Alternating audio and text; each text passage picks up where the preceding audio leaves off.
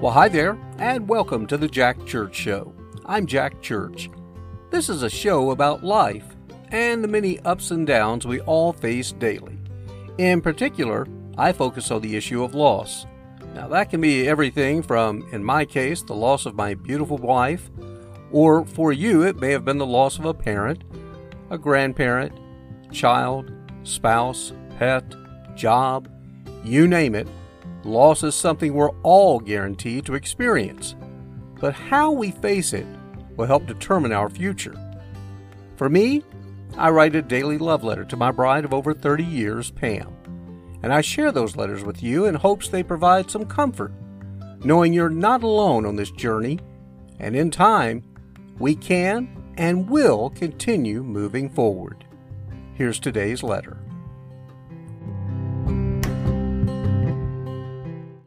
Dear Pam, Well, I woke up this morning on the high plains of West Texas in Lubbock. While this was not one of our favorite places to live, I do so enjoy the extra sunshine you get around here, as it's been nothing but blue skies all week long. There have been the occasional gusty winds that stirred up some dust, but overall it's been pretty good. I had a meeting and lunch today with a very nice man. He's the chief engineer for a group of stations, and we found plenty of things to talk about aside from the usual work stuff. I find I really prefer to simply visit and share stories and save the sales stuff for a formal email later. He also shared with me how his wife has had some tough moments lately, following the loss of her mom just a few months ago, and yes, we then talked about you and how hard losing our loved ones can be. He said he really hates that's the way this life works, but he is a believer and, like me, knows the sadness is temporary until we finally get to go to our new homes in heaven. Later, I headed out to the airport and flew from Lubbock to Dallas. I'm now sitting in the Dallas airport, and as silly as this sounds, I keep watching the crowds of people walking by and thinking, I just might see Pam, or at least someone that reminds me of you. You know, I, I know you've left and gone up to heaven, but there's always that teeny tiny part of me that thinks you could, yeah, you, you could come back. If for anything, just a short minute to say hello and check and see if I'm doing okay. So far, though, I've seen nobody that reminds me of you, which leads me to believe you certainly were one of a kind. Still, I can't help myself as I think of the many travels we had, and I get a little sad watching couples go by especially the ones that don't appear very happy.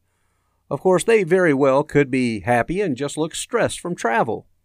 However, I still want to go over to them and say, please, smile at one another, hold hands, exchange a kiss or two, because trust me, these moments are precious, and we never know when it could be the last time you're able to make a trip together. I also laugh a little because I know sometimes you would get on me about being too handsy sometimes in public, but looking back now, I'm sure glad I was. This has been such a strange week of emotions that I can't even really describe. The one overlying theme is I simply don't care if my flights are late or even canceled because I'm not going home to you.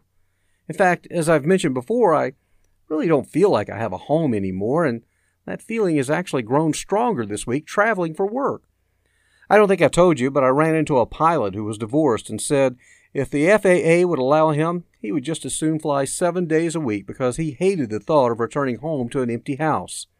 And of course, that's the deal. A home for me is when you have someone there with you. Otherwise, it's just four walls and a roof to protect you from the elements. Gee, I, I know that sounds so harsh, and some will say you just have to work harder at making it a home. I don't know about that. Just another of those things that will take time.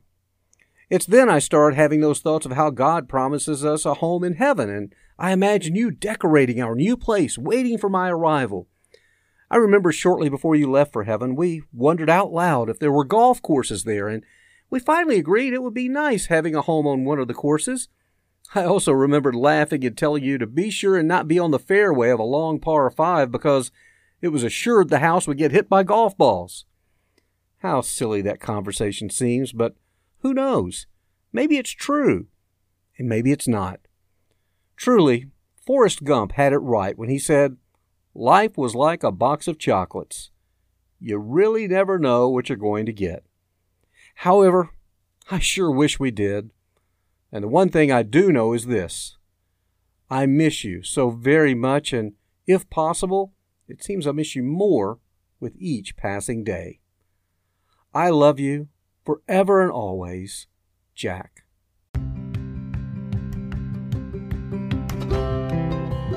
Thanks again for joining us, and I certainly hope you enjoyed today's program.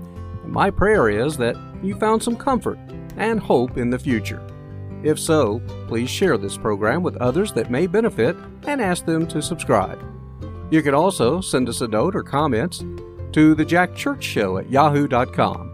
That's the Jack Church Show at yahoo.com. Until next time, have a great day and a better tomorrow. Bye now.